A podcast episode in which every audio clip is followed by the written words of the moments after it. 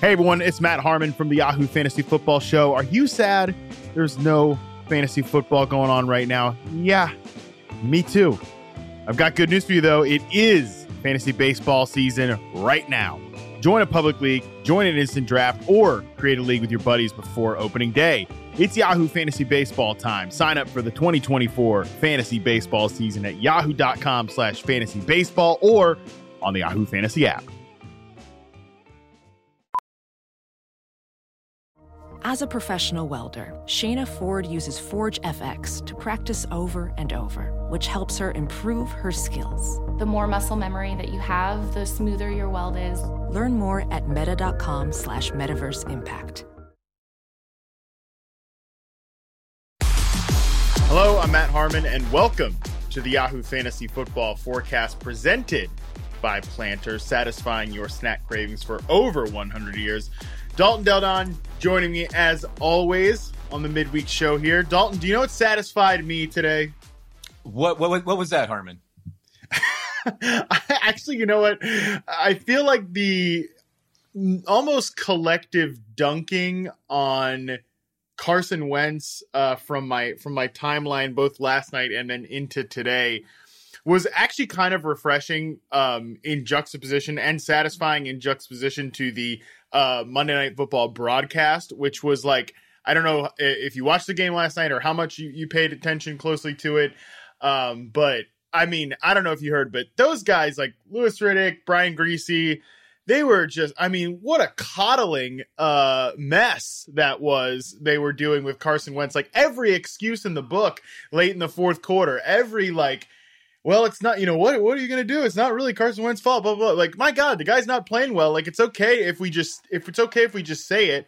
I think uh, collectively as a, a Twitterverse, we got this one right last night. You know, we don't, we don't need to coddle every quarterback like there's some, you know, child uh, at sitting at the kids' table where we don't want to offend them too much. Like, if these guys can't get their confidence uh, shattered around a little bit, probably shouldn't be playing professional quarterback. I think Carson Wentz is fine. We can call it like it is.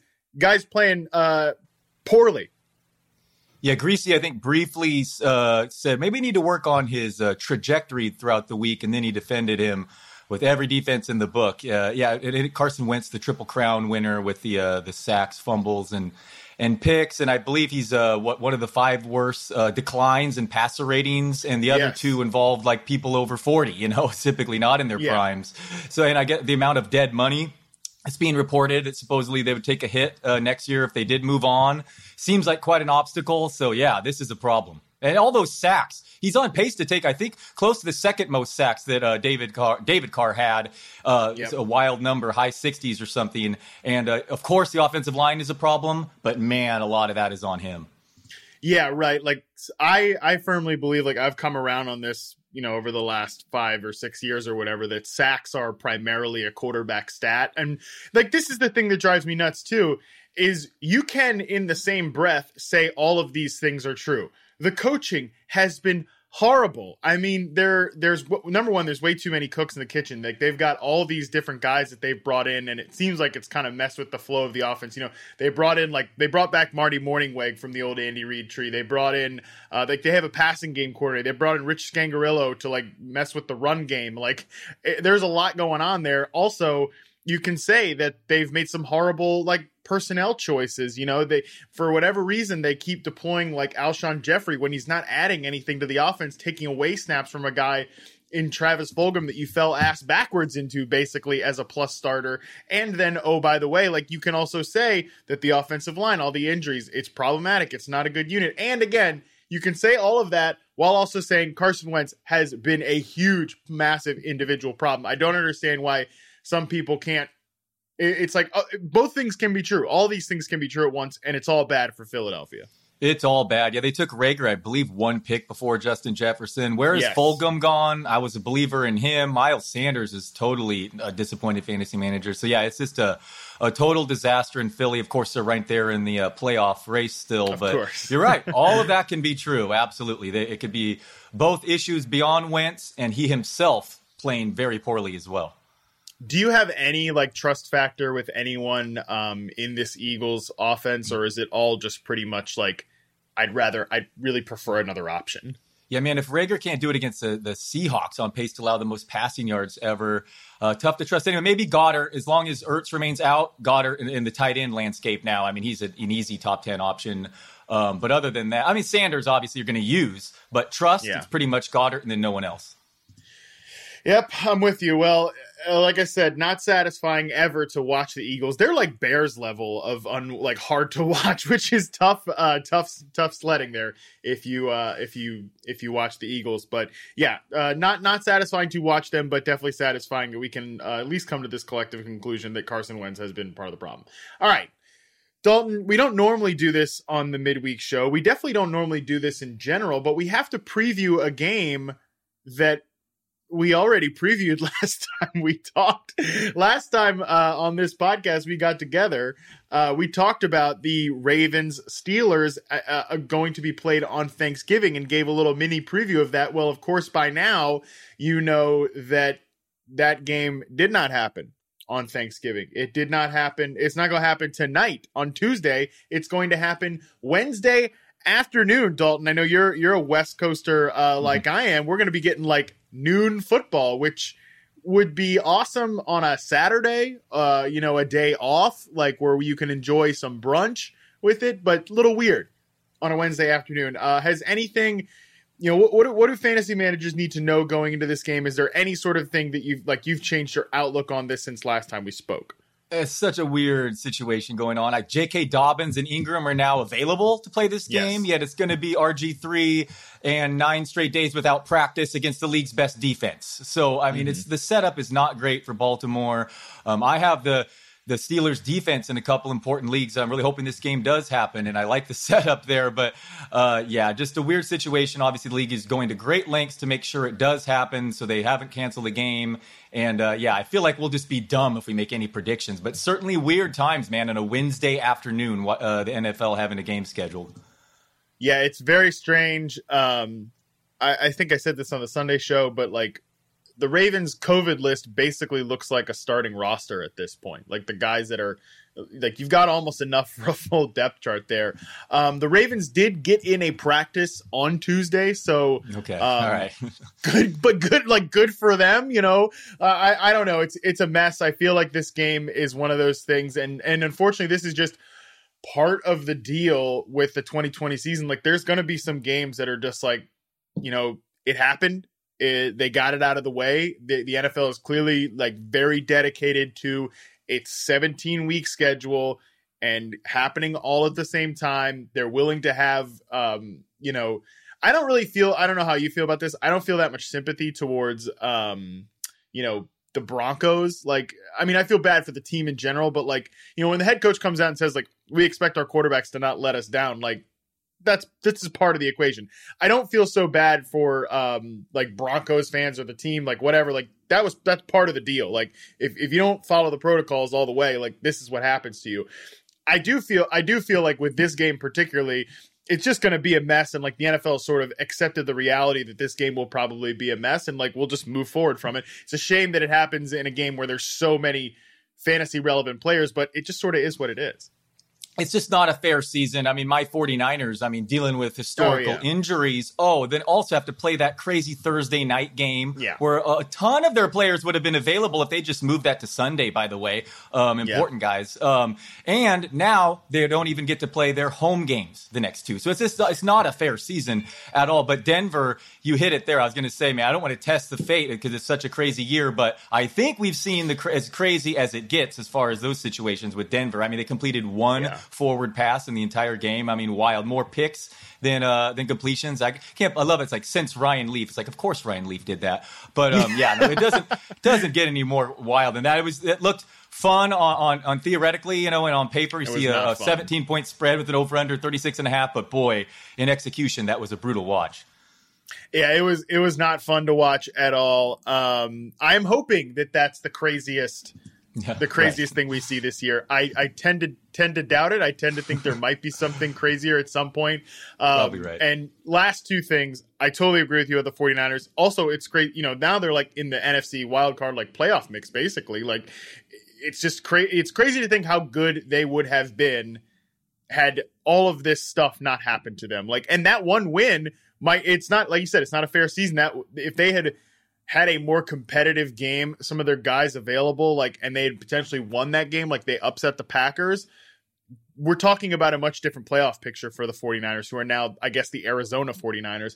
And last thing, yeah, I don't feel too bad for the Broncos. Uh, if Drew Lock had been available, sure, they might have lost 31 to 10 instead of 31 to 3. Give me a break. Don't feel bad at all. Okay. Let's move on to the regularly scheduled uh, things here, which in the unregularly scheduled version of 2020. We always talk about the things we love to see, the trends, the stats we love to see uh, on this midweek show. First one I'll bring up here, Dalton. Kirk Cousins, I don't think is getting the the respect he deserves as at least a fantasy quarterback, at least from a pure production basis. Like right now, you know, he has three touchdowns and over 300 yards in back to back games. On the balance of the season, he's been producing like a top 10 quarterback. His EPA per play is ninth in the NFL. Next gen stats completion percentage over expectation is second. Pro football focus is deep passing percentage, how often he throws it 20 plus yards down the field. He's third among guys who have started uh, five plus games. So it's not what we think of with Kirk Cousins, but I mean, he has been playing well and keeping at least three routinely every week start guys relevant in Cook, uh, Thielen, and Jefferson. It, I feel like that's gone a little under noticed here. Yeah, early in the year, I thought, oh, I think Kirk Cousins is going to be secretly a pretty decent fantasy season because I thought it was going to be volume, though, with their defense taking a big step back. Maybe Dalvin Cook would get hurt. That has not been the case whatsoever. It's just all been efficiency. That was the first time he even threw 40 passes in a game last week without Thielen. By the way, if you haven't seen it, Adam Thielen watching that game from home with his kids is pretty cool. Check that out. I thought it was um, cool, yeah. It was awesome. Uh, Cousins is getting it done, man. Since the bye, first in passer rating, first in clean pocket passer rating. Um, the schedule opens up nice. I have him in some injuries in a really a, uh, a pretty decent sized money league NFC NFFC Classic that I'm suddenly in first place thanks to Derrick Henry. A season that it felt like it's been so disappointing fantasy wise. So go Captain Kirk. Looking at the schedule now at home against Jacksonville, at Tampa Bay, who's been getting lit up lately by the pass, and they can't can't run against that team. So it's a good setup there. And then maybe in the fantasy championship in New Orleans. So I don't know. I mean, Cousins, uh, yeah, I mean he's you'd like to see more volume, but the efficiency's so good, and if Thielen returns, he's he's been really really good.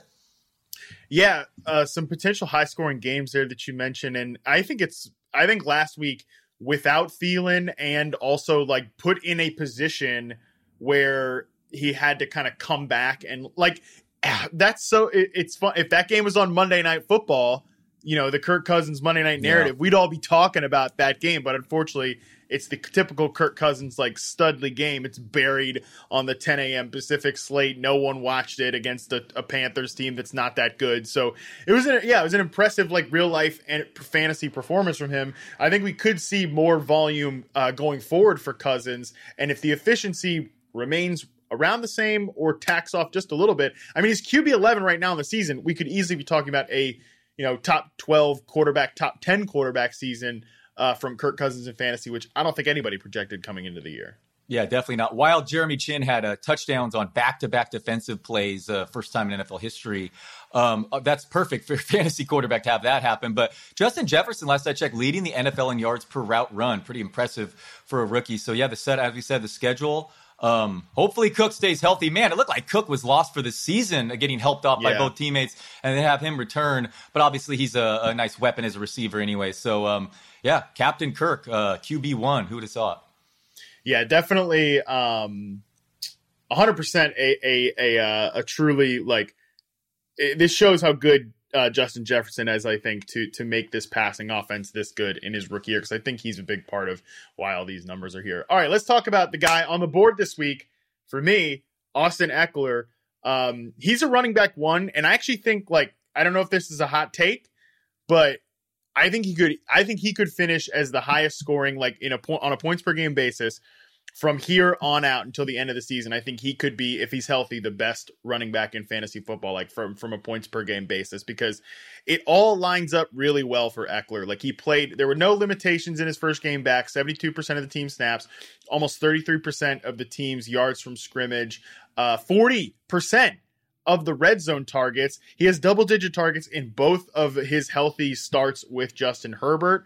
Um, and I mean, also the schedule, Dalton, like in terms of the easiest pass, uh, in terms of the easiest schedule left, the Chargers have the third easiest pass defense efficiency of their opponents and the sixth easiest when it comes to rushing defenses. Like their schedule is is good. Uh, their pass their passing offense is good. Ekeler should only help their rushing offense become that much better. But we also know he's a huge part of this passing game. Do you think it's crazy uh, if he is the most if he's the most valuable and highest scoring fantasy back the rest of the way? Not even a little bit crazy. I'm all in. Uh, when I started my rankings this week, Fantasy Pros, his expert consensus ranking was like RB 15. I'm like, what is happening? I immediately moved yeah, him. Who's in. who's drunk doing their rankings already yeah. on a Tuesday? I immediately moved him into top three. Um, I believe that was his career high in touches. His first came back, um, and, and now he has a superstar at quarterback who's targeting him like crazy, and he's really, really good. So yeah, mm-hmm. PPR uh, top three easily, and I could absolutely see, yeah, yeah for sure, he could be the number one fantasy uh, back for, down the stretch. Absolutely, love his setup, love the player, sets up really nicely. Yeah, I threw him uh, in my early rankings. I threw him at fourth, behind only behind Dalvin Cook, Derrick Henry, and Nick Chubb. But and then you're looking at him right there with like with James Robinson, another. yeah, yeah. No, I went three Ekeler, four Chubb, and five Robinson. Yeah, so we're right there. Yep. Exactly. Yeah, we're right in the same spot. And like I said, the schedule this week, it's the New England Patriots who have obviously completely fallen apart from a defensive perspective. They're, I think they're either still 31st or 32nd in DVOA. They have the Falcons in week 14, the Raiders in week 15, and the, the Denver Broncos in week 16. And we saw last week, if there's a weakness on that defense, it's definitely um, their rush defense. And obviously, then in week 17, they get the Chiefs. Uh, that's still a plenty fine matchup. Like the schedule's great. The volume is great. You mentioned it. He's attached to a literal superstar quarterback in Justin Herbert. I mean, this is everything that you want from a fantasy back. So yeah, I wouldn't be surprised if he's the highest scoring running back. Wouldn't be surprised. In fact, I will be surprised if he's if he's outside the top three highest scoring backs the rest of the way. I would be shocked. That's how good his outlook is. And damn it if we could have just gotten a full season from this guy. But let's talk about um, the other players in the offense too. You know, he gets 16 targets in his first game back. That was the highest on the team. Um, Keenan Allen and Hunter Henry also with 10. Mike Williams way falls back to the pack. What do you think this does to um, the other players in this offense? Yeah, I think it does hurt uh, Allen a little bit in the sense of I won't have him uh, obvious top three each week now. He'll just be, you know, somewhere between five and 10. I mean, target share is going to take a bit of a hit, but it's hard to argue with the guy who scored in five straight games and he's still seeing a massive target share. So uh, a very slight hit because Ekeler's just seen so many looks. But um, yeah, I'm just so excited with with Herbert in this. Can't wait until they see a coach, man. Um, I, I made a a bet yeah. with a with a pod with a bet this week. I had the uh, Chargers plus what was it five and a half. Um, and uh, the end sequence of that game was just truly hilarious. The back-to-back hail marys, and then the the the call the run play without timeouts. Uh, just a disaster, Anthony Lynn. And then Herbert tried to sneak it in, and they were were, were, were doing pass protection, so no one ran blocked. It's just a nightmare, and uh, very frustrating for someone who had plus five and a half there, uh, but fitting for this season. Um, overall, that Chargers team has such a bright future. It's just going to take a new head coach. Yes, it's definitely going to take. Um, it's probably going to take a new head coach, new offensive philosophy. Uh, at least, and and like this past week, they sort of went back to the early down runs. I mean, it makes sense when you have Ekeler there. Like, I'm I'm not totally um, going to freak out about that. Over the last three weeks, they're still rather high in like first and second down passing rates. So at least they're kind of wising up there. And I agree with you pretty much. Like this doesn't change my outlook about Keenan Allen much at all. Um, you know, he's still a guy like last week with Ekeler back. He has 6.1 air yards per target. Um, he does still get one red zone look. Like, I, I think that on for the most part, this isn't a big change for Keenan Allen. I do think, you know, Hunter Henry remains in the same sort of range as like a tight end you're probably starting because like who else are you starting? I do think it's a it's kind of a bummer for a guy like Mike Williams who him going from eight targets a week potentially to five targets that's a big deal uh, because you know you're kind of counting on touchdowns and big plays with Mike Williams, and uh, the odds of those go down when your overall overall target share goes down. That's just kind of how the math works out. Yeah, I mean they're they're usually high value targets deep down the field or in the end zone, but he's just a perfect, far better best ball player, Mike Williams, or just a tournament DFS play because of that. Yeah, the the volume won't be there, so he'll be more hit or miss for sure. Yeah, I agree. All right, the uh the Lions fired Matt, Matt Patricia. Um, do we care at all? Any substantial play calling changes here? Um, it's just so tough, man. Like you look at that Lions offense right now. Darrell Bevell, um, the play caller uh, slash head coach now, uh, he's taken over for Patricia. You know, we we got a great we got a great change when Bill O'Brien went out the door with Deshaun Watson, right? We know that they started using play action more. They started um, having Deshaun Watson scramble more. My problem here is just, man, you know, we, we don't really have. Look, what can, what can the Lions do? Because their problem is their personnel stinks. Like the the Texans had good offensive players. Um, the Lions, unless they get Golladay and Swift healthy, right. Marvin Jones is just not it at this point in his career. The rest of their receivers are absolute dust, and Hockenson's been just an all right tight end starter. Um, I don't really see much reason for optimism unless Golladay and Swift suddenly are back at 100%. Not that it's helped fantasy too much, but Atlanta has also done much better after they made a coaching switch. So we could see a dead That's cat bounce here with the Lions. Uh, unfortunately, though, they, their first game's in Chicago against an upset defense, so not ideal. But you, you said it, though. It's just personnel. Uh, it would be kind of funny if D'Andre Swift and Golladay both come back and they're totally healthy, and then Patricia looks, it, it would make it easier for him to look uh, starkly bad immediately. But um, yeah, you're using Swift if he does return, and obviously Kenny G. But uh, yeah, Marvin Jones just definitely looks a little washed this season, and Amendola banged up. Um, and Hockenson, just like Hunter Henry's of the world in the tight end landscape, you're rolling with him. But um, this first matchup in Chicago is the problem. Yeah, first matchup in Chicago is not great. Um, then they get Green Bay, Tennessee, Tampa, Minnesota. There's some okay spots in there. I mean, but it's just I don't not enough for me to suddenly like completely change the outlook of these guys that we've seen um, on balance throughout the season. Hey, since you brought it up, um, Chicago, Detroit, where are you ranking Mitch Trubisky this week, man? Yeah, Matt Nagy says he's probably going to start again. Uh, Trubisky was like QB six last week. He always carves up the Lions. Am I am I am I crazy? You're you're not crazy. That's an interesting one because I thought, and he runs too, fantasy wise. If he's, he runs, looks better than Foles, I mean, I know that's damning with faint praise, but I could see an yeah. easy another top fifteen. I look at it. The quarterback options actually get kind of ugly this week after fifteen, so I expect another uh, QB one week from from Mitch. Actually, is what I would say. I agree with you.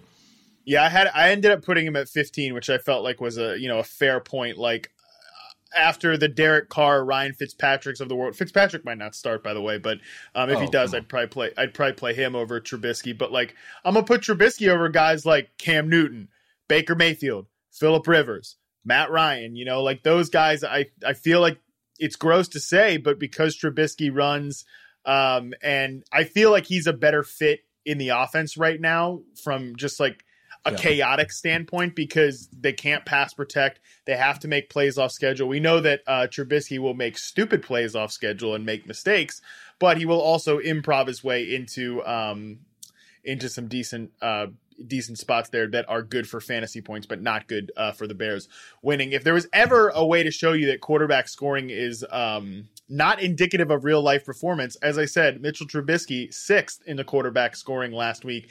Number seven, Carson Wentz. So, yeah, David Montgomery, man, making us make, certainly make me. I kept we like to give him a hard time on this podcast, but where'd that come from, man? Well, that's the Packers for you, man. Uh, let me tell you what, like that was my big takeaway from that game. You know, whatever. Like Green Bay, c- congrats. You you punked uh, the the Chicago Bears. You dunked on them. Awesome. Everybody knew you were going to do that. But this Green Bay run defense is a problem. Like Packers fans deep on Twitter have been chirping about it all year.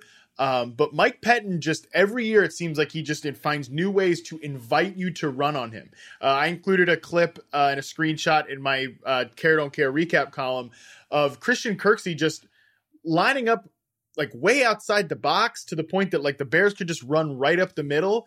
Uh, and you you could you saw that plenty of times that game.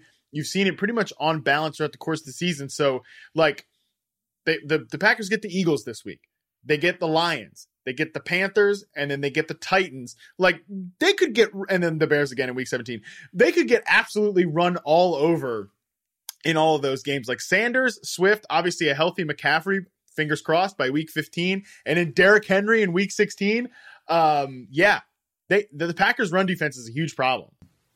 Yeah, they better hope they don't meet the Niners in the playoffs again in Mostert. But uh, yeah, no, they have not corrected that dating back to last year. No, for sure. Yeah, so you're, you're giving more credit for the the ineptitude of the Packers defense than you're any credit for Montgomery. It makes sense to me. He gets oh, another great uh, matchup though. Lions, man, he has another soft matchup here. Let's see if he can do it again. Yeah, a billion percent. I'm going to give. Uh, Those more... are the top two right now. Most fantasy points allowed to running backs. Uh, Lions one and Packers two. Yep, makes sense. Well, I talked about Derrick Henry in Week 16 uh, my God, if you have Derrick Henry and you make it to your fantasy championship in week 16, you got to be feel, feel pretty good about what you just heard. But we always know that December is Derrick Henry season, the end of the calendar. Um, you know, when we start to see him just absolutely take over, we also start to see um, some just absolutely, you know, wonky performances, you know, uh, to put it one way. Like, remember Kenyon Drake last year uh, absolutely went bananas on the Cardinals. Do you have sort of. Um, a random guy that might just go off, um, you know, might open up the offense, let someone go to work because we're in garbage time of the season, things are not going well. I'll tell you what, like Wayne Gallman might be a good, um, a good nomination for this year's Kenyon Drake, like a guy to just go wild at the end of the season and then it not be really indicative of anything going forward. Um, and it doesn't really count as much because obviously the Giants are still in playoff contention. I believe they're actually in first place right now in the NFC East. Daniel Jones is going to miss time, might incentivize them more to just hand the ball off, try to establish the run, whatever. Um, but Gallman has been scoring a bunch of touchdowns uh, in reasonably good matchups. So I don't know. He's a guy that could crush it at the end of the year. Yeah, all the touchdowns, man. You worry about Colt McCoy a little, but you're you're definitely starting Gallman with confidence now. Not sure you love him in fantasy terms, but if you want to play this game, you got to go with Frank Gore here. Do you know that entering last week, he had more yards after contact than Jonathan Taylor and Alvin Kamara? I know it's not perfect wow. stat, but still, man, for someone that age, pretty incredible. And they keep giving him the volume with Perine hurt, so yeah, I mean, I guess he kind of fits this bill too. And can we appreciate Derrick Henry more? One of only what, four or five backs now to have uh, that uh, three games with 175 yards, three touchdowns. It's dominant. The second halves these uh, every year, it's just like clockwork. And man, as I said, carrying my NFFC Classic team, so I really, really appreciate King Henry, man. What a monster! Yeah, absolutely. He's he's a stud. I still can't believe like three years ago, people were like, "Oh, he's just an average player. Give me a break. This guy's like a physical freak. I, it's unreal." Um, a couple other nominations uh, from me. One, this is I'll go less random and then more random with these wide receiver picks. One, how about your guys in San Francisco? Well, in Arizona, in the, the Arizona 49ers. Like Deebo Samuel comes out and piles up 136 yards after the catch. In case you didn't know, he finished with 133 yards uh, on the day, so that tells you what kind of role he was playing. Brandon Aiyuk might come off the uh, COVID list too. We haven't really had a large sample of these guys um, playing together this year. Uh, when we have uh, in the games they played together, Samuel has 22 targets to 21 for Aiyuk. but I feel like people might think that well, because Ayuk is like a, a great after catch receiver, they don't necessarily play this. They, they'll they'll kind of cancel each other out, but so far this year, when you look at just like the average depth of target, Samuel's at least up. I mean, excuse me, Aiyuk's up there at like 10, you know, like a reasonable number for a wide receiver. He's been more of a downfield threat than I think people give him credit for. It's really been Samuel that's been almost a hybrid um, gadget running back type of guy. I feel like these two players could be underrated, like funnel targets for the 49ers to end the year because there's not much else going on in that passing game. Definitely not. Yes, agreed. With no Kittle, um, those two guys are going to be very involved. It won't just be the targets downfield; it will be the gadget plays. Uh, Deebo Shanahan's loved to do, been doing that since last year. Deebo, I believe, had the most yards after contact of any receiver uh, in a game this season last week, coming off an injury, uh, just so physical. And Aiyuk has impressed more even downfield. It'd be great if Jimmy G does return. I mean, it really he's looked better yeah. and better the more Mullens has played, um, mm-hmm. and that's still a possibility. Um, but uh, yeah, I think Samuel and Aiyuk Uh, be amazing if they're both actually healthy and playing uh, in a game together. Uh, will mono- uh, take away some targets from each other, but both definitely be uh, at least flex options moving forward for sure. Especially if Mostert suffers another injury and that backfield becomes a problem. Yeah, Samuel has an air yards per target of three point one. Um, that's crazy low and uh, Aiyuk is up there at 10.1, which is uh, the highest on the team of anybody with more than 20 targets. So I think he can be a pretty good downfield receiver. Samuel can be that layup guy. These two players should crush it the rest of the year. Last one, more random. Will Fuller suspended, man. Um, he's gone. Brandin Cooks, I think, is in is in a great position to keep crushing it with Deshaun Watson. But what about the rest of that depth chart? Because t- tough break, tough timing there. They they cut Kenny Stills. Maybe they re-sign him now that he's cleared waivers. Um, but what about a guy like Keke Coutee, right? Like he was a we talked about him going into the Thanksgiving game this past week uh, because Randall Cobb is out for a few weeks. He might be someone that you know just piles up production because there's not much else there. They've also in previous iterations of his time in the starting lineup, they had a pretty clear like layup, almost Deebo Samuel type of role kind of carved out for him. Yeah, I think Keke needs to be added in all competitive leagues uh, with Randall Cobb on IR. No Fuller, just crazy year, man. He stays healthy and then suddenly suspended out of nowhere. Uh, Brandin Cooks is an easy top 15, top 10 borderline fantasy wide receiver moving forward. The team cannot run the ball. They have a horrible nope. defense and an absolute superstar quarterback. I mean, it's a very good setup if you're a receiver there. So, yeah, you got to love Cooks' outlook. You're picking up Keke, especially PPR leagues, and um, you're very, very frustrated uh, if you had Will Fuller. Yeah, it sucks, man. Um, you mentioned that they can't run the ball. I'm putting a, a note in my in my weekly uh, stats column. They have the biggest gap of any team between their pass defense DV or pass offense DVOA and their rush offense DVOA. A 27 point gap. They're fifth in passing, dead last, 32nd in rushing. They can't run the ball. Um, and last thing on on these Texans, you mentioned Will Fuller suspended having a career year. Bradley Roby also sneaky oh, having right, a career yeah. year, also suspended. Do you know Dalton Del Don, who the uh, strength and conditioning coach is for the Houston Texans? No, who who is it? Brian Cushing. Uh, and oh, all these the, guys, the, the Brian the, Cushing, the USC guy, the Brian Cushing. Um, by the way, if you are not familiar with Brian Cushing. Um, he's the assistant strength and conditioning coach for the Houston Texans. Played in the NFL. Um, suspended quite a lot for PEDs. So I don't. I didn't know that. Yeah, no, I remember him for sure back at USC. Even yeah. Oh, that's wow. Bradley Roby's one of the obviously Watt, but one of the few good defensive players on that team too. So that's going to be a problem. Wow, that's funny. I didn't know the Cushing ties there. We wanted to thank once again our sponsor for this episode, Planters. When you want to satisfy a salty craving, Planters has you covered. Their deluxe mixed nuts are roasted to perfection and seasoned with sea salt, giving you the crunchy texture and enhanced flavor you crave. Stay satisfied with Planters deluxe mixed nuts.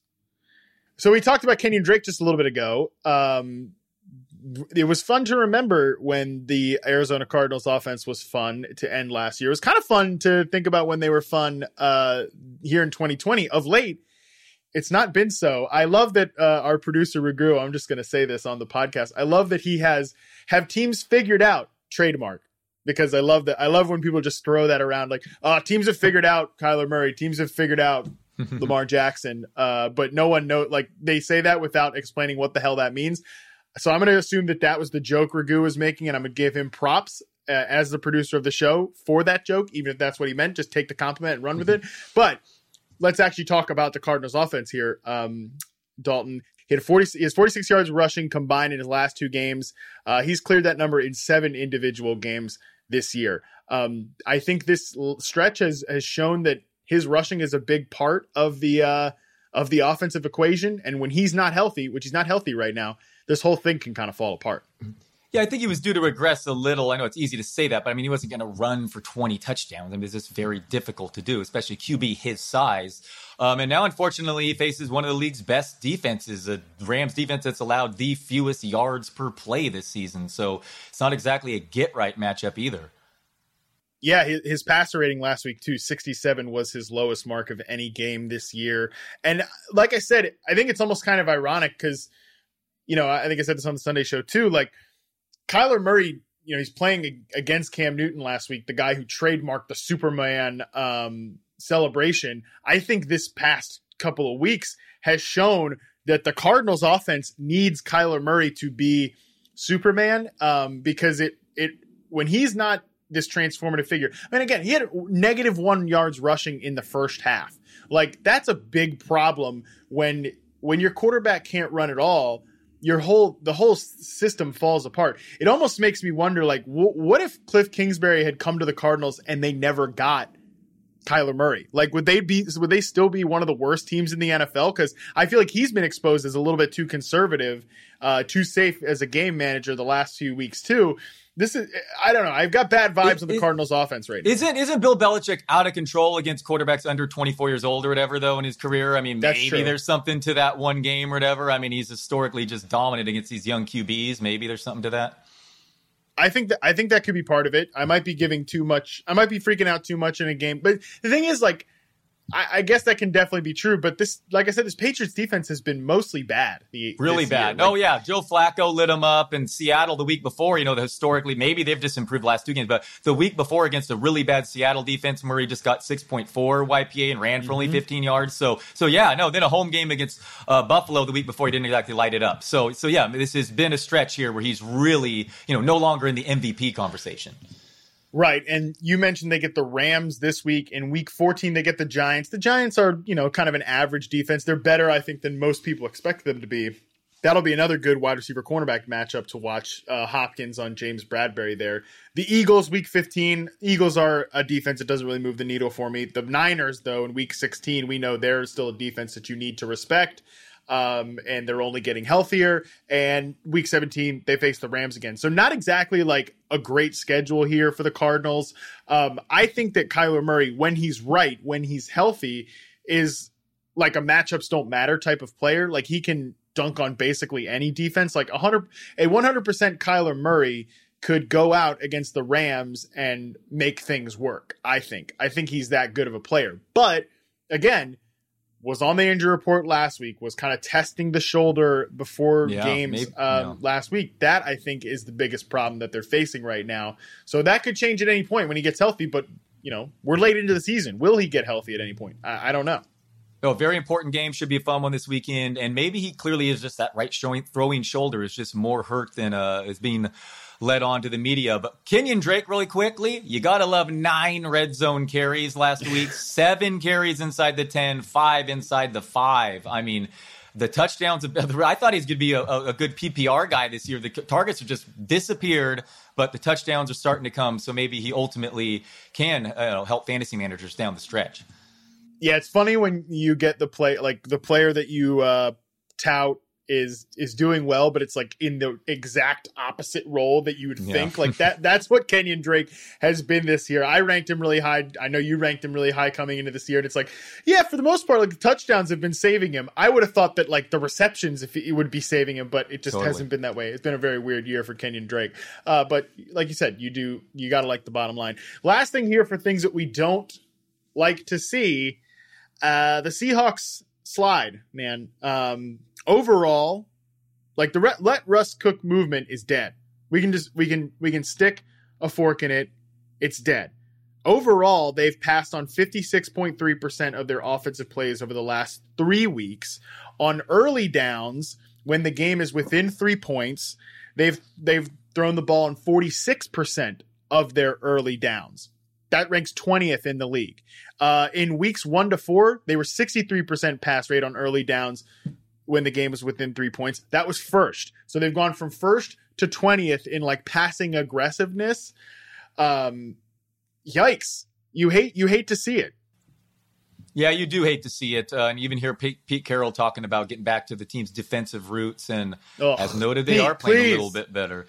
But yeah, no, it's it's it's not great to see. Weird that Carlos Hyde got all the more, so many more carries than Carson, but hopefully that was just you know one game blip in his first game back. But um, DK Metcalf remains a monster, just dominating Darius Slayton. But um, sorry, Darius Slay surprised I haven't. Uh, of course, I confused those two. Um, but yeah, it's not ideal. You loved when, when when they were letting Russ cook, and now he's uh, back to the old ways, and he's uh, his ceiling is uh, lowered a little bit for sure. Yeah, his ceiling is definitely lowered a little bit. Um, you know, you're playing Russ every every week as a QB one. Although I think no I doubt. saw JJ Zachariason point this out uh, on Twitter since week six, and he noted this is an arbitrary cutoff, but whatever. Since week six, he and Kirk Cousins are like identical in terms of uh, fantasy points. Now, that obviously goes to show that Kirk Cousins is playing well, but they're right around that 20 line. Like these these two players are pretty close. Like Russ is not, you know, an every week smash play at this point. Metcalf, you're not really changing your outlook for him. He's a monster. Um, Russ is clearly going to him the most. He's clearly going to him the most downfield. This is problematic for Tyler Lockett, who's been mostly mostly like just whatever of late. You know, last night it was really a killer. I could have used a bigger performance. Not, not to not to talk about me here, but let's talk about me here. I could have used a bigger performance out of Tyler Lockett last night. Didn't get it.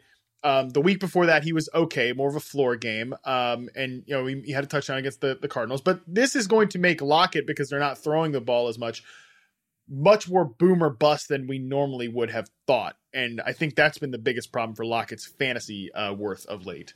Yeah, I know he's more of an uh, yeah wide receiver two now than I was, you know, top ten earlier in the year, and, and Metcalf has just separated himself as the team's alpha for, for sure. That that that is definitely uh, an issue, especially if Wilson's uh, pass attempts are going to be curtailed now. You can't bench him though, right? Like you, you no, can't bench no, you can't no. bench Tyler Lockett because like if you you know you know you've literally seen the ceiling, like you know how high it is. It's higher than basically anybody else in the league. So like you've got to just adjust the rest of your line. I always say you can't lose uh, your fantasy matchup on one player alone. Um, so yeah, I don't know. You got to keep playing him and, and, just hope that those ceiling games come uh, more than the floor games. It is what it is. As a Niners fan, I'm fine with Seahawks not letting Russ cook, though. Let me tell you. I mean, Carroll, do your thing. I mean, it's not like were they not winning games with uh, before? Like, I don't really get it, but whatever. I mean, those defensive coaches are gonna do, uh, are gonna do defensive things, I guess. But um, it's it's definitely annoying because we saw what could happen when he's unleashed. I have no like I have no idea what goes into a guy like Pete Carroll's thought process when it's like everything has to keep going exactly right. It's sort of like I don't. Well, I, I guess this doesn't make sense as an analogy, but I sort of thought with like Doug Pederson last night on on uh, with the whole Jalen Hurts thing, like he was going to need Carson Wentz to completely pee his pants and the Seahawks to also like put up three touch. Like he'd have to be down, I think, twenty four to nothing, you know, something like that before he considered like really turning it over to Jalen Hurts. And I feel like with Pete Carroll, they were literally going to have to go like 16 and 0, winning as a pass first team every single week. The second thing started to slow down, he's like, all right, that's it. That's a wrap. Like if, if the, yeah. the, the margin for error for Pete to continue to be pass first and aggressive as a, as an overall team philosophy was so thin. So like they they punch over that margin just a little bit. Russ has some bad games, has some turnovers against the Cardinals and I believe the LA Rams uh, and the Bills. And here we are. We're right back to conservative Seahawks football. Uh, you you don't love to see it. That is definitely a good place to end for our hate to see it trends. Let's wrap up with our last segment here. Uh, it's Who Got Shelled, presented by our friends at Planters. Every Wednesday, Dalton and I are going to take a look at a defense or defensive player who got absolutely shelled last week. Then we'll dive into the data and point out the defensive matchups you might want to take advantage of on Sunday. For who got shelled last week, man, I think we got to start with the the Kansas City. I mean, excuse me, with the Tampa Bay Buccaneers against the Kansas City Chiefs. Um, what's what's the deal with that? Because we, I, I know I thought like in the first half of the season, the Bucks were one of the very few like actually good defenses in the NFL. Tyreek Hill puts up like a historic first quarter against them. Is that just a product of hey, the Chiefs are just better than everybody else? Is there or is there something to take away from it from a Bucks defensive perspective here? They have been regressing a little bit. The last few games, especially against the pass, they're pretty good. Uh, not the worst uh, matchup for opposing fantasy QBs because they're so tough to run against. And even Daniel Jones missed some big plays when they faced the Giants on, on that Monday night game. Uh, I, I, liked this setup here. I stacked Mahomes, but I did it with Kelce and not Tyreek Hill. very, very frustrating yeah. Uh, there. But um, yeah, it was highly impressive. I think the Chiefs could do that against any defense. But I think it is clear that Tampa Bay is taking a step back, especially against the pass for sure. Yes, I agree. And like, I think they're very committed to doing their thing, which is playing some man coverage and blitzing. But like no, no. these cornerbacks specifically, like Carlton Davis has had a good year. But leaving like him on an island out there, yeah, man, no not, safety not up over the want. top against. Not, I not mean, what you no. want to do. Not against no. Tyreek Hill. Can't do it that way. Um, yeah, I mean, it's unbelievable. Like, it's always worth like taking a moment to talk about Patrick Mahomes and like Tyreek Hill, and like that's a special connection that we're just never we're never going to see something like that again. It's just it's unbelievable how easy. Like that's the thing. They made it look easy shelling the Bucks last week. That's crazy. Uh, the Bucks get the Vikings, the Falcons, or they're on a bye this week. Nice, late season bye here for the Bucks and Panthers. They get the Vikings, the Falcons, the Lions, and the Falcons again uh, to finish. So not uh, other than other than MVP stud Kirk Cousins, we've been talking about all show. Not exactly the toughest slate of pass defense or passing offenses there because the Falcons are a little hit or miss depending on their health. Um, Dalton, who do you expect to get shelled this week? Uh, maybe that just because I just watched them, but I'm going to say the Eagles' defense. I was going to say that. I was going to say the Eagles too. We're on the same that's, page. That's really funny because yeah, their defense isn't that bad, but man, Aaron Rodgers is kept so protected so well. Zero hits last week. Uh, Darius Slay got uh, abused by DK Metcalf. Well, it'll be Davante Adams' turn this week. Carson Wentz will turn the ball over. The field position will help out. Uh, this Packers offense is just rolling right now with that pass protection. So I expect Philly's D to get to get shelled. Sorry, Harmon. I like to run the same wavelength here, though. Yeah, we are on. We are absolutely on the same wavelength. Uh, Aaron Rodgers leads the NFL with 33 touchdowns right now. He wow. had four against the Bears last week. Um, everything is like coming together for the Packers, and it's also worth talking about this. We're on the same page here because I feel like the entire NFL community—not the entire, but a, a majority of like the analytics-based community, um, the fantasy community like Rodgers was on like every almost every like QB avoid like do not draft list like just oh, based on name value yeah. alone like we all need we all deserve to take like a little mea culpa here cuz Rodgers is literally playing at the height of his powers and it's like th- this offense has finally caught to the point like where they have all of the layups in there like all of the layups that Rodgers usually wasn't getting and then he can still make like otherworldly plays. Like I talked about, you know, Patrick Mahomes and Tyreek is a special connection. I mean, Adams to Rodgers is as money as any connection uh, in the NFL. I think Adams is playing like the best receiver in football right now, and Rodgers is playing like the best quarterback in football. So I think those two guys alone could absolutely shell the Eagles. But then you've got Rob Tun- Bob mm-hmm. making plays at tight end. You've got Allen Lazard healthy and back scoring touchdowns as a wide receiver too. So things are all coming together for this Packers offense. Um, I expect them to absolutely crush uh, the Eagles, and we'll see if they can keep it close by just running on them on the other side. I was one of those people burying uh, Aaron Rodgers before the season. What an impressive year, man. Davante Adams has missed a couple games. MVS is doing MVS things. They wasted their first two round picks. Imagine if they drafted uh, a, one of these awesome yeah. rookie receivers. Yeah, Aaron Rodgers T. playing something like fantastic. That. Yeah, for sure. Yeah, that would um that would be nice. I'm looking at the uh I'm looking at the spread of this game right now. Uh the Packers are 9 point favorites at home against the Eagles. I, am honestly like I wouldn't be surprised. Wood. I wouldn't be surprised if if uh if they if they win by more than that. I would not be surprised. I would take I might still take uh Green Bay there. Anyways, so that's who got shelled. I hope we don't get shelled by making those picks. I tend to doubt it because we're betting on Aaron Rodgers. The I, I, think Aaron Rodgers is the MVP of the league. Um, if you're just not going to take Patrick Mahomes out of sheer boredom, by the way. Once again, we want to give a shout out to Planters for that segment. Stay satisfied with Planters. All right, Dalton, that's it. That's our midweek show. Always fun. Uh, plug your stuff, man. What do you got coming up? I got a P- uh, podcast with Scott Pianowski talking the Week 13 lines, and then my sit start column Friday. Hell yeah, man. Podcasts. We've got a lot of podcasts here at Yahoo Sports. Check out the Yahoo Sports NFL podcast with Charles Robinson and Terez Paylor, and the Yahoo Sports College podcast with Dan Wetzel, Pete Thamel, and our friend Pat Forde from SI. Follow us on Twitter at Yahoo Fantasy. I'm at Matt Harmon underscore BYB. That's at Dalton Del Don. Tomorrow, Dalton's going to be back, like he said, to preview Week 13's betting lines. Week 13, only four like real fantasy Sundays left. Man, we are almost there. Let's go win some championships. But until then, we're out.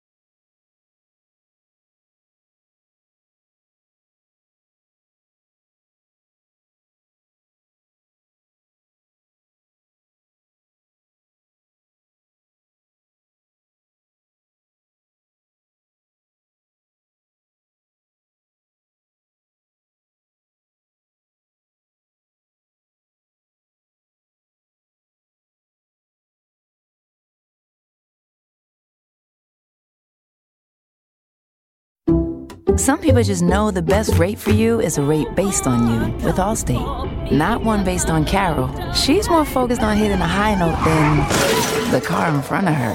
Why pay a rate based on anyone else? Get one based on you with DriveWise from Allstate.